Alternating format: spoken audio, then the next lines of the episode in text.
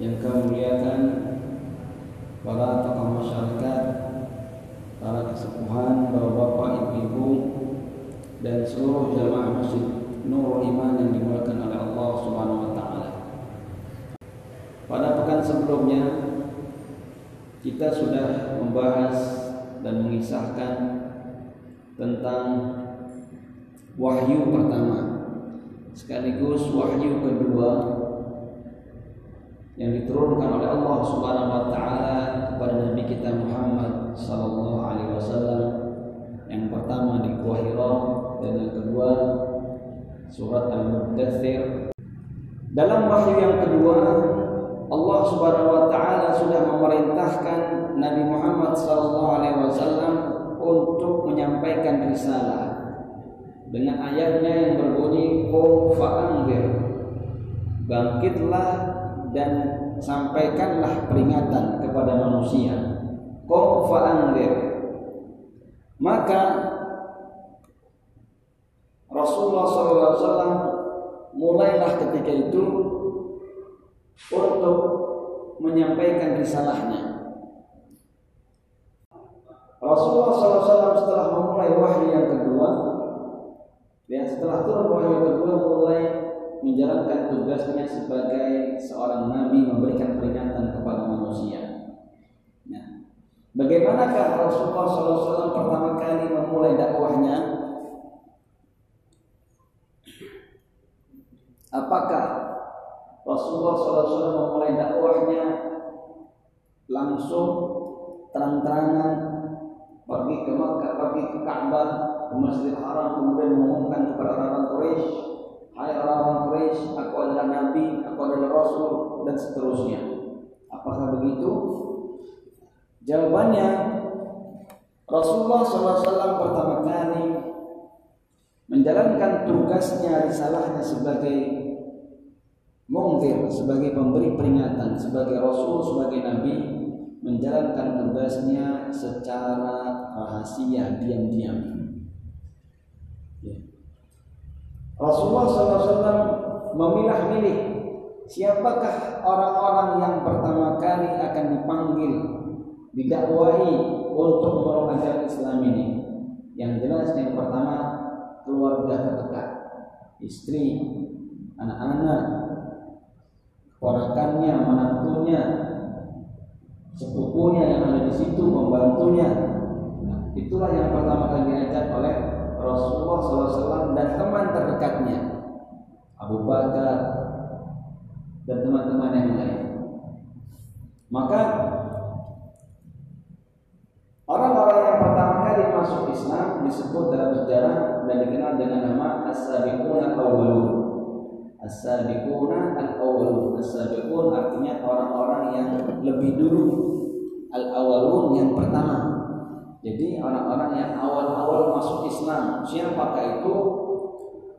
Di kalangan wanita yang paling pertama masuk Islam adalah Khadijah binti Khuwailid, istri Rasulullah Shallallahu Alaihi Wasallam. Khadijah binti Khuwailid. Orang yang kedua di kalangan laki-laki yaitu Abu Bakar As-Siddiq. Dari kalangan anak-anak Ali bin Abi Thalib. Kemudian diikuti oleh Zaid bin Harithah. Zaid bin Harithah itu pembantunya, bukan pembantunya, bahkan anak angkat Rasulullah SAW. Dulu sebelum hukum anak angkat dihapuskan, Rasulullah SAW mengangkat Zaid bin Harithah sebagai anak dan dipanggilnya anak dan dipanggilnya Zaid bin Muhammad. Ya. Kemudian turun surat Al-Ahzab maka dibatalkan oleh Allah Subhanahu wa taala adat budaya mengangkat anak. Maka tidak boleh lagi nama Zaid bin Muhammad nggak boleh karena Zaid tetap harus ditulis bin atau dipanggil bin bapaknya. Bapaknya siapa? Bapaknya namanya Harisa. Abu Bakar pun sebagai sahabat setia dia juga berdakwah. berdakwah Abu Bakar.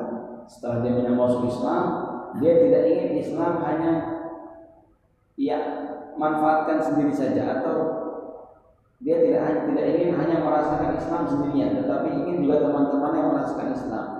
Maka Abu Bakar juga berdakwah. Beberapa orang sahabat Nabi yang mulia itu masuk Islam di tangan Abu Bakar. Di antaranya Utsman bin Affan.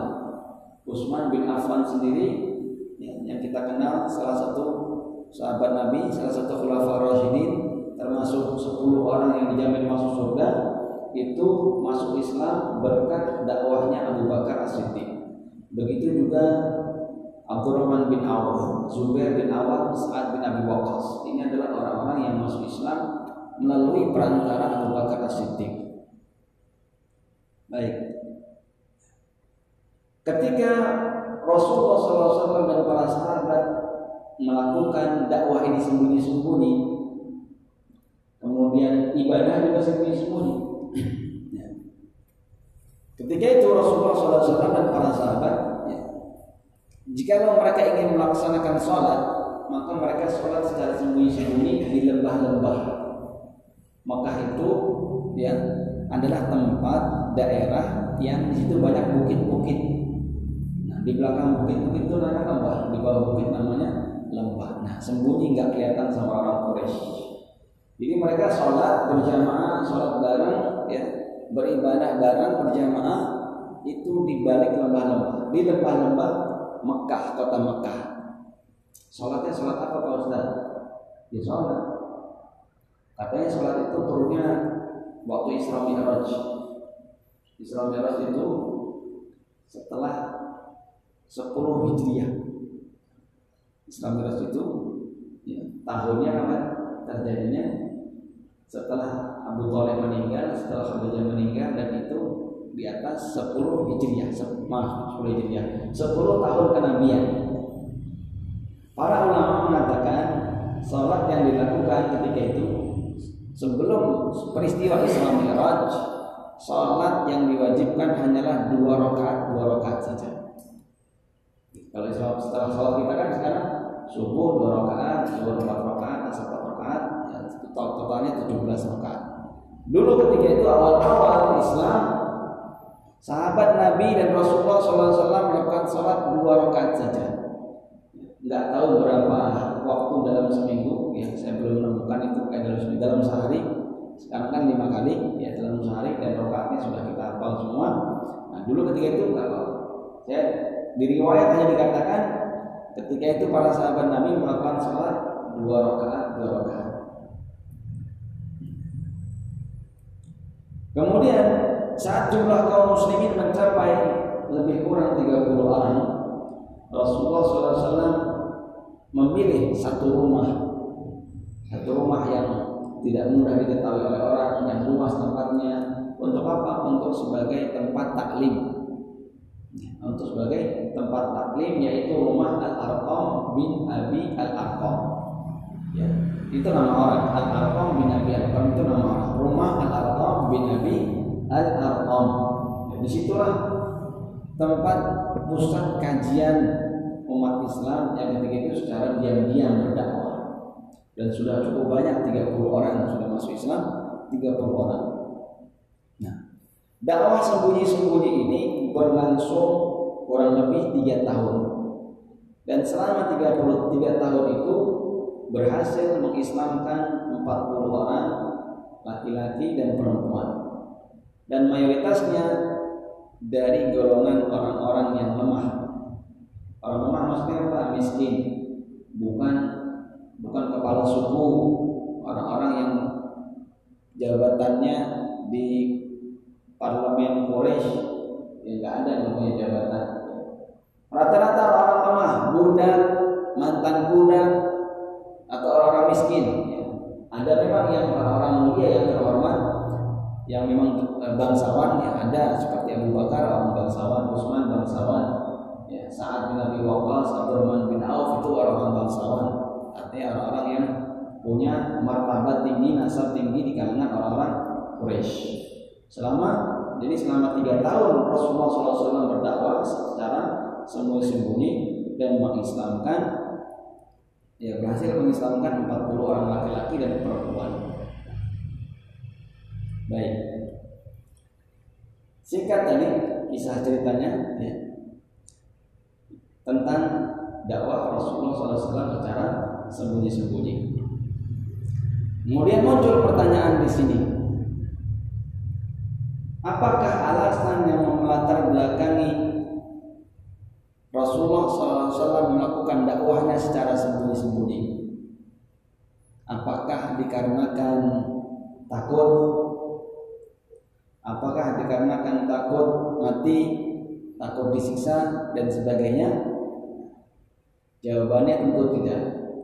Rasulullah SAW sejak awal tidak pernah merasa takut karena sejak awal sudah dijanjikan oleh Allah Subhanahu Wa Taala wallahu ya'simuka minan nas ya Muhammad sampaikan dakwahku ini wallahu ya'simuka minan nas. Dan Allah Subhanahu wa taala akan melindungi kamu dari kejahatan manusia.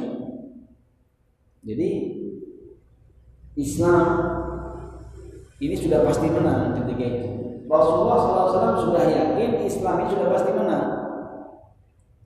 Ketika setelah dakwah terang-terangan Rasulullah SAW sama Khadijah sama Ali bin Abi Thalib sholat di depan Ka'bah. Sholat depan Ka'bah. Ada orang asing datang lihat itu apa itu? Oh, mereka kayak gitu di depan Ka'bah. Nggak pernah lihat sebelumnya orang sholat. Kata orang-orang Quraisy itu Muhammad namanya. Dia itu ngaku nabi belakangnya itu istrinya Khadijah terus yang anak kecil itu Ali katanya pemakannya sepupunya apa kata orang itu mereka bertiga ini ngaku nanti akan mengalahkan Romawi dan Persia nggak punya apa-apa nggak punya senjata nggak punya pengikut pengikut cuma baru 30 orang 40 orang tetapi Rasulullah SAW sudah mengatakan kami nanti akan diberikan oleh Allah Subhanahu wa taala kemenangan menaklukkan Romawi dan Persia. Artinya apa? Artinya Rasulullah SAW sejak pertama kali diperintahkan dakwah itu sudah tahu dakwah ini akan menang. Dakwah ini akan berhasil. Tinggal bagaimana mengisi proses ini dengan kesabaran, kesabaran, kesabaran dan usaha-usaha usaha.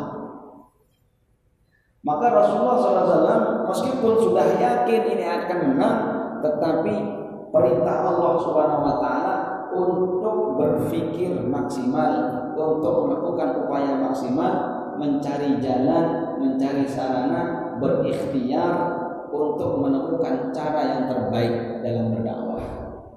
Maka ketika itu Rasulullah SAW diilhami oleh Allah Subhanahu Wa Taala. Tidak bagus kalau tiba-tiba tiba-tiba gitu tiba-tiba langsung mengumumkan di depan Quraisy bahwasanya saya adalah nabi, saya adalah rasul, berimanlah kalian. Itu akan membuat orang Quraisy yang sudah sangat kental dengan ibadah dengan jahiliyahnya itu akan membuat mereka berontak dengan keras. Ya, dan mungkin langsung hampir mungkin nggak ada yang ikut gitu, mungkin seperti itu.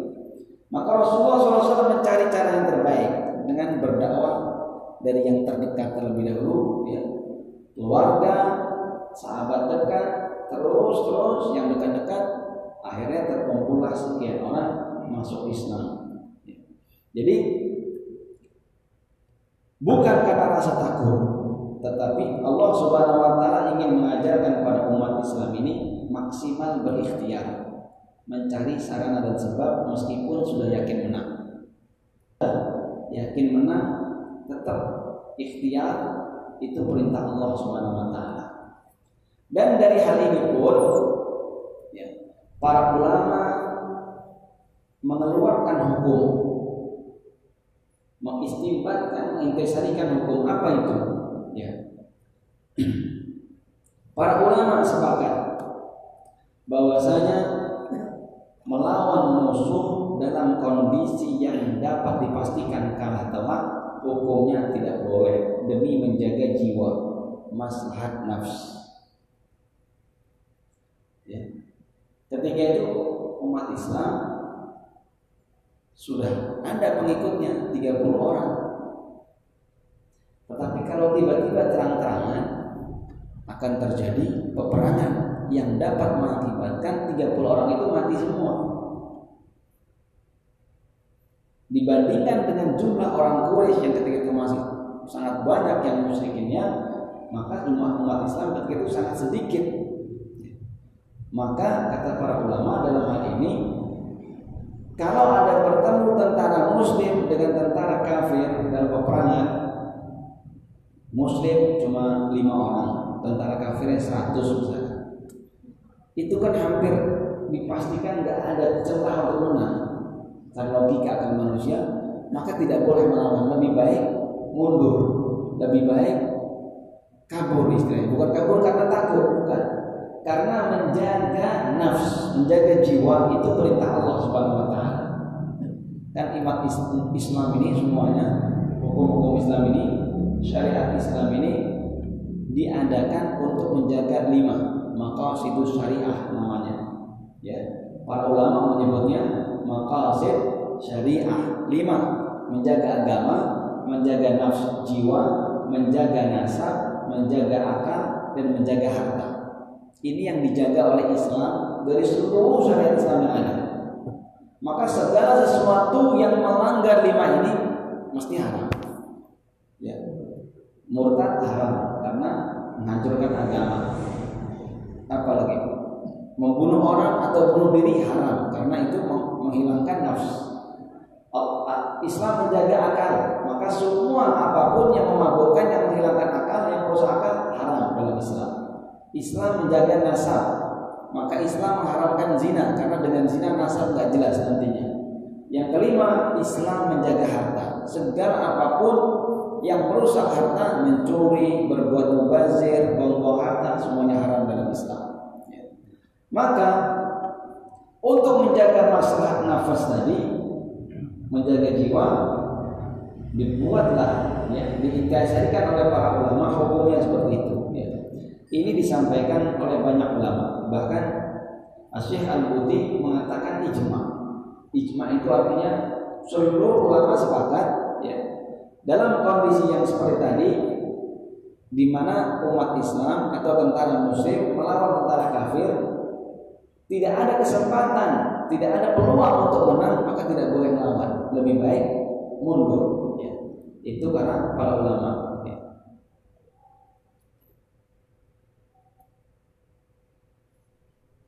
Sultan ulama ada seorang namanya Al-Is bin Abdul Salam. Al-Is bin Abdul Salam ini dikenal dengan Sultanul Ulama. Rajanya para ulama. Rajanya para ulama. Di zaman yang beliau dikenal Sultanul Ulama. Sultan itu sultan. Sultannya para ulama, rajanya ulama. Mengatakan dia tidak boleh ya, tidak boleh terjun ke dalam jihadnya seperti tadi ya Faida lam tahsul nikayah wajibat inhizam. Setidaknya dalam perang itu kalau misalkan 100 lawan 50 itu masih mungkin. Karena begitu perang, setidaknya umat Islam masih bisa juga mengalahkan mereka atau setidaknya membunuh sebagian daripada mereka. Tapi kalau sama sekali tidak ada peluang, kenapa harus mundur? Karena kalau dipaksakan kemudian nanti kita kalah mati semua itu akan membuat orang-orang kafir justru malah senang. Mereka akan senang teriak-teriak. Mereka akan bilang ke orang-orang kita sudah membantai umat Islam. Dan sebaliknya itu akan menghancurkan mental orang-orang beriman. Ketika melihat saudaranya kalah dibantai itu mentalnya jatuh orang-orang yang beriman maka itu nggak boleh ya. Diambil dari wa'idul ahkam fi masalih anak.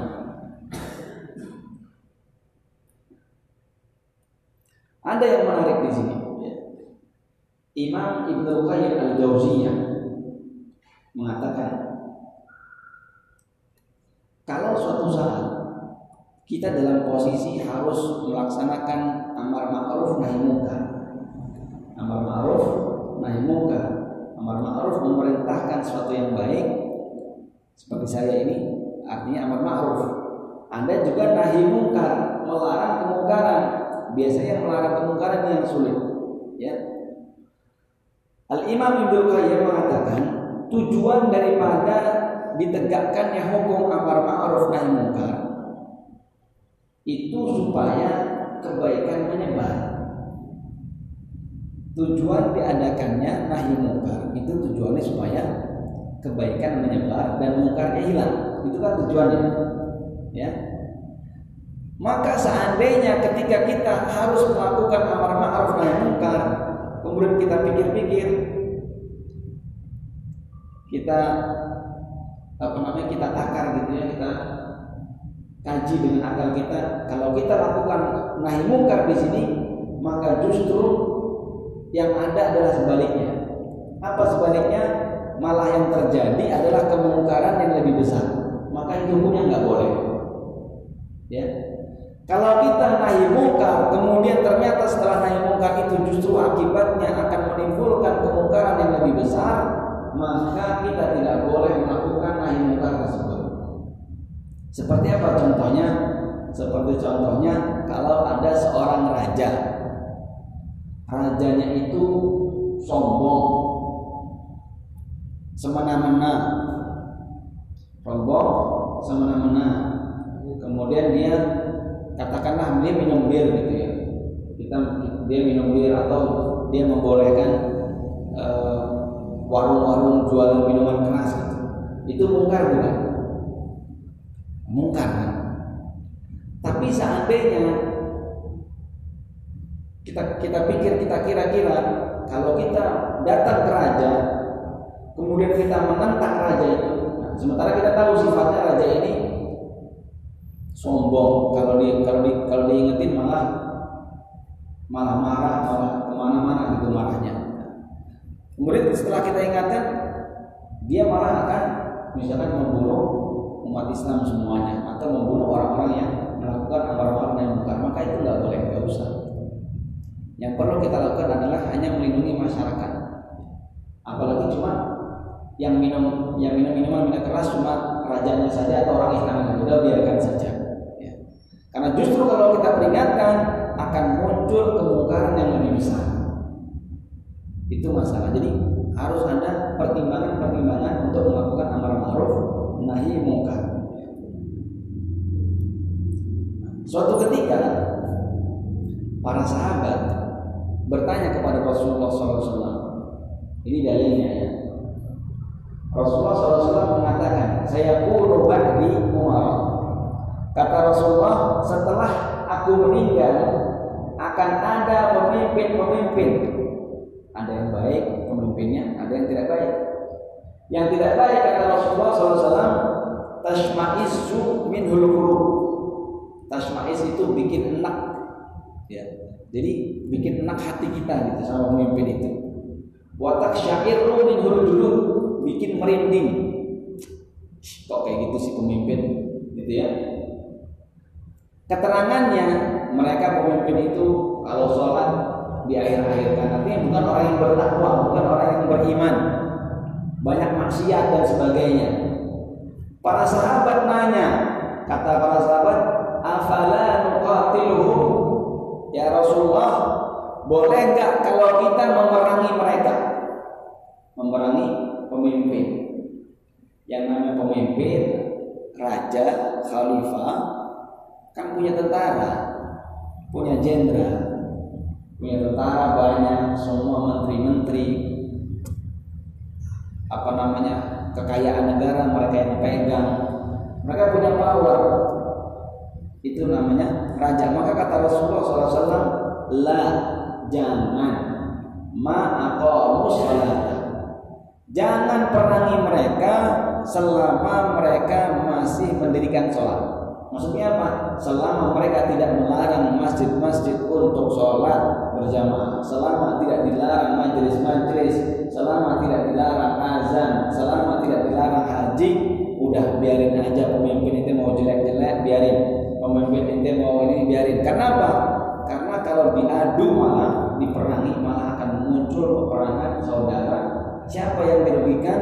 Yang dirugikan adalah masyarakat awam. Yang mati siapa? masyarakat-masyarakat yang tidak berdosa. Artinya apa? Melarang pemimpin minum minuman keras atau mengingatkan mereka, ya, itu kan nahi mungkar sebenarnya. Tapi ketika justru nahi mungkar itu dilakukan dan akan muncul kemungkaran yang lebih besar, maka tidak boleh dilakukan. Tetapi di sini maksudnya adalah memerangi pemimpin. Apa artinya memerangi? Berarti memberontak. Jadi para ulama empat mazhab sepakat memberontak terhadap pemerintahan yang sah itu haram. Ini sepakat yang saya pelajari ya terkait hukum memberontak kepada pemerintah yang sah semua ulama empat madzhab sepakat itu haram ya Wakala dan Rasulullah SAW pernah bersabda man ra'a min amirihi ma yakrah barang siapa yang mendapati ya mendapati mendapati apa?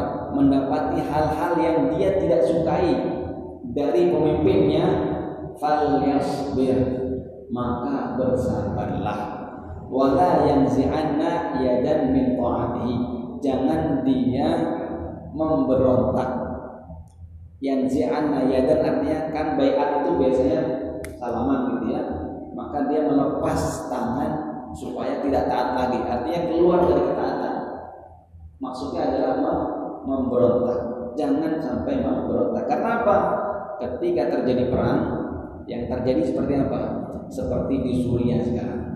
Yang terjadi seperti di Libya, seperti di Irak. Sampai sekarang belum beres.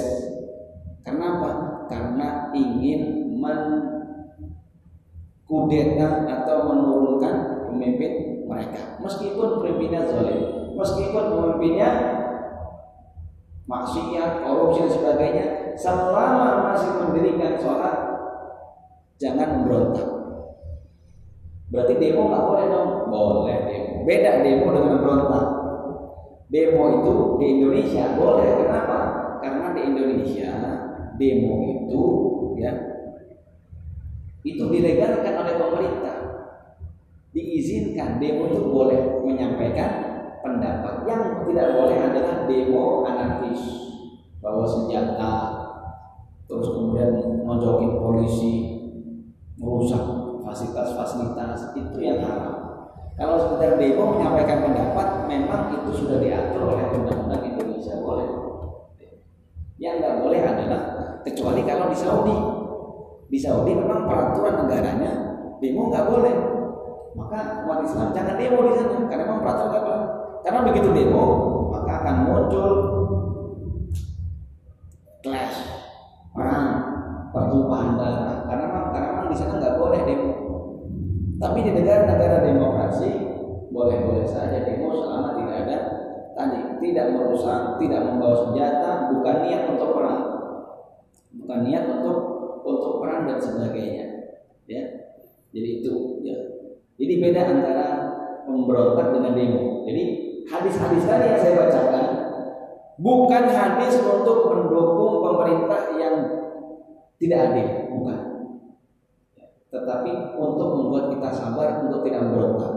Kita harus melakukan koreksi kritik ya, tetapi dengan cara yang dengan cara yang bagus yang tidak menimbulkan kemungkaran yang lebih besar daripada kemungkaran yang kita takuti. Ya. Masih belum selesai di sini. Ya.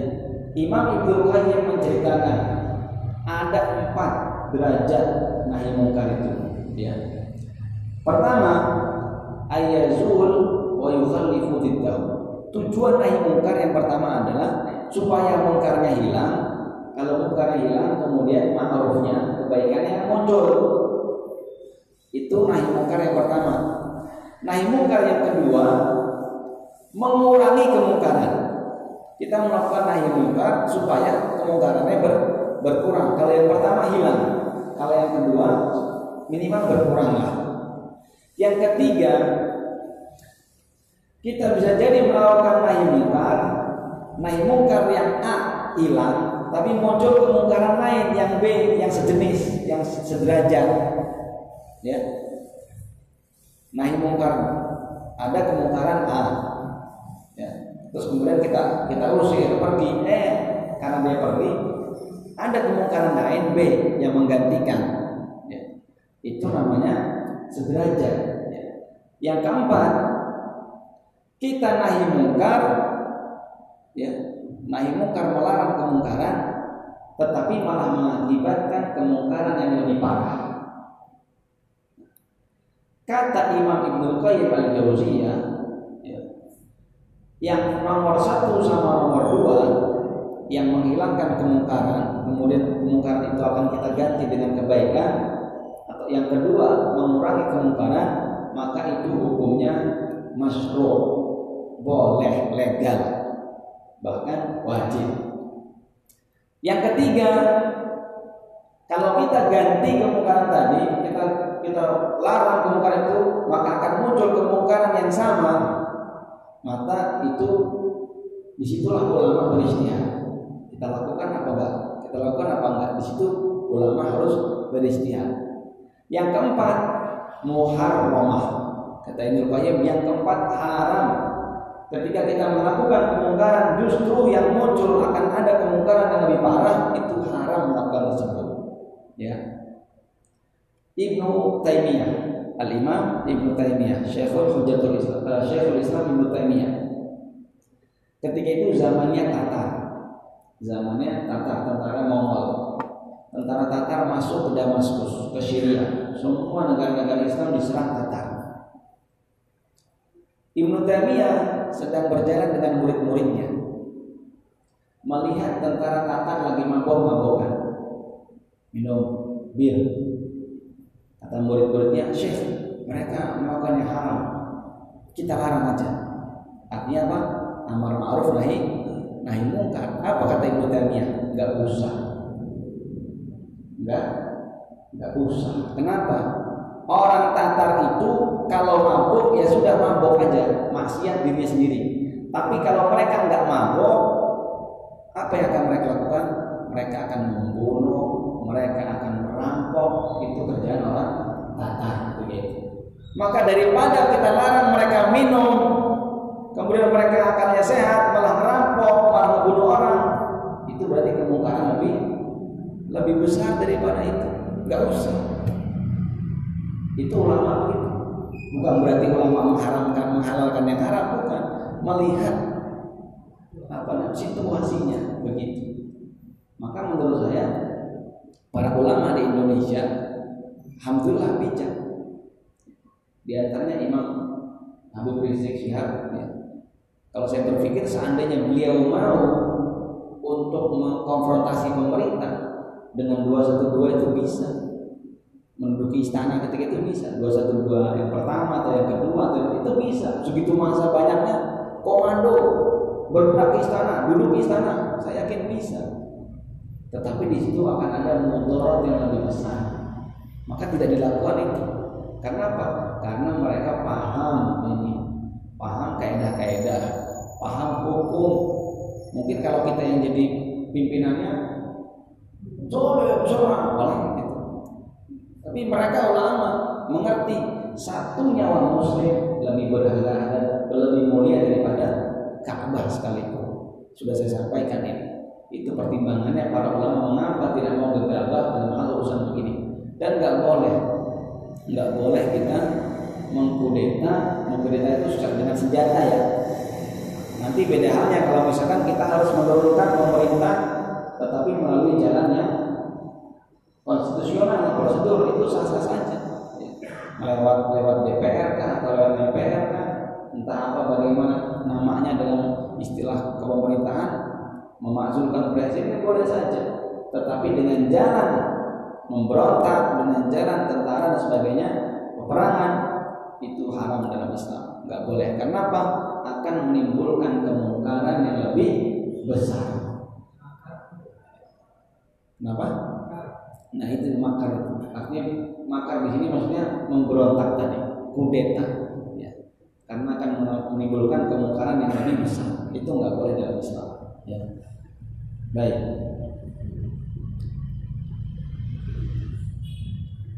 Hikmah dan pelajaran yang kedua, mengapa pengikut dakwah Nabi Muhammad SAW kebanyakannya orang-orang yang lemah. Pertama dakwah itu yang ikut mayoritas orang lemah. Bilal bin Rabah ada namanya Khobal ibnu Arad itu mantan budak Yasir Ali Yasir itu juga mantan budak yang sekeluarga diajar sama Jahal yang ditimbun eh, badan mereka di tanah di padang pasir tinggal tinggal kepalanya doang. Nggak dikasih makan nggak dikasih minum di tengah padang pasir dicambuki sampai Yasir meninggal syahid Sumayyah ditusuk tombak ya dari dubur sampai keluar ke depan. Ya sementara Ammarnya anaknya sampai menyerah nggak tahan karena siksa setiap hari. Itu semuanya rata-rata orang lemah. Ibnu Mas'ud orang lemah dan sebagainya. Orang-orang yang tidak punya jabatan. Dan ternyata seluruh nabi begitu pengikutnya. Seluruh nabi dari zaman Nabi Idris atau Nabi Nuh Nabi Adam kan umatnya belum ada umatnya anak-anaknya sendiri Nabi Idris Nabi Nuh itu semuanya sampai sekarang yang lemah-lemah orang-orang miskin. Dan di mana-mana begitu. Yang ikut yang dengar dengar pengajian juga rata-rata. Bener kan pensiunan orang yang nggak terlalu sibuk gitu. Yang kaya kaya mah oh, entah ke mana ya. bukan di sini yang kaya kaya mah di mall di mana. Setiap dakwah begitu ini Al-Quran ya Al-Quran Karim menceritakan tentang ya tentang surah tentang Nabi Nabi Nuh ya. Mana illa basyarum mislana. Kata orang kafir, "Hai Nabi Nuh, kami tidak melihat dirimu kecuali manusia biasa seperti kita. Wa ma naraka ittaba'aka illa alladziina hum aradiluna. Dan yang ikut kamu itu semuanya orang-orang kecil, orang-orang lemah, orang-orang duafa yang nggak mampu. Badiyar lagi artinya apa? Yang tidak didengar kata-katanya di rumah. Yang di masyarakat tidak dengar kata-katanya. Jawabannya kenapa? Hikmahnya karena memang hakikat daripada agama Allah ini ya adalah melepaskan diri dari kekangan manusia untuk tunduk kepada keagungan Sang Pencipta Allah Subhanahu wa taala. Hamba-hamba yang lemah itu selama ini sebelum Islam datang mereka dikekang oleh kezaliman manusia sebagai manusia yaitu bos-bos mereka orang-orang kaya mereka diperbudak, diperintah macam-macam dan sebagainya. Begitu Islam datang, kata Islam, semua manusia sama. Semuanya dari Adam dan Adam dari tanah. Tidak ada yang lebih mulia kecuali dengan ketakwaan. Maka yang budak-budak, yang orang-orang lemah, oh saya sama ya dengan Abu Jahal, saya sama ya dengan si Al-Walid bin Mughirah. Sementara mereka Abu Jahal, pemuka-pemuka Quraisy mengatakan enak saja Masa kita sama dengan Bilal seorang budak? Masa kita disamain dengan Yasir mantan budak? Itu wajar semuanya manusia begitu ya. Maka tidak ada yang aneh ketika dakwah itu mesti yang pertama kali mengikuti dakwah ini mayoritas adalah orang-orang yang lemah ya. Waktunya habis ya. Kita cukupkan sampai di sini. Semoga yang disampaikan manfaat bagi kita semua, memberi pencerahan bagi kita semua dan bisa menambah kita untuk lebih semangat lagi beribadah beramal soleh kepada Allah Subhanahu wa taala. Kita berdoa kepada Allah Subhanahu wa taala. Kita doakan saudara-saudara kita yang sakit memberikan kesembuhan. Kita doakan saudara kita, tangga kita yang tertimpa musibah, tertimpa masalah, Allah berikan kekuatan dan kemampuan untuk melewati masalah tersebut. Dan kita berdoa semua kita semua diberikan husnul khatimah oleh Allah Subhanahu Wa Taala. Al-Hadiniyah, Al-Fatihah, Al-Fatihah, A'udzubillahiminasyaitonirrajim. Bismillahirrahmanirrahim. Alhamdulillahirobbilalamin. arrahmanir rahim Maliki yaumiddin. إياك نعبد وإياك نستعين اهدنا الصراط المستقيم صراط الذين أنعمت عليهم غير المغضوب عليهم ولا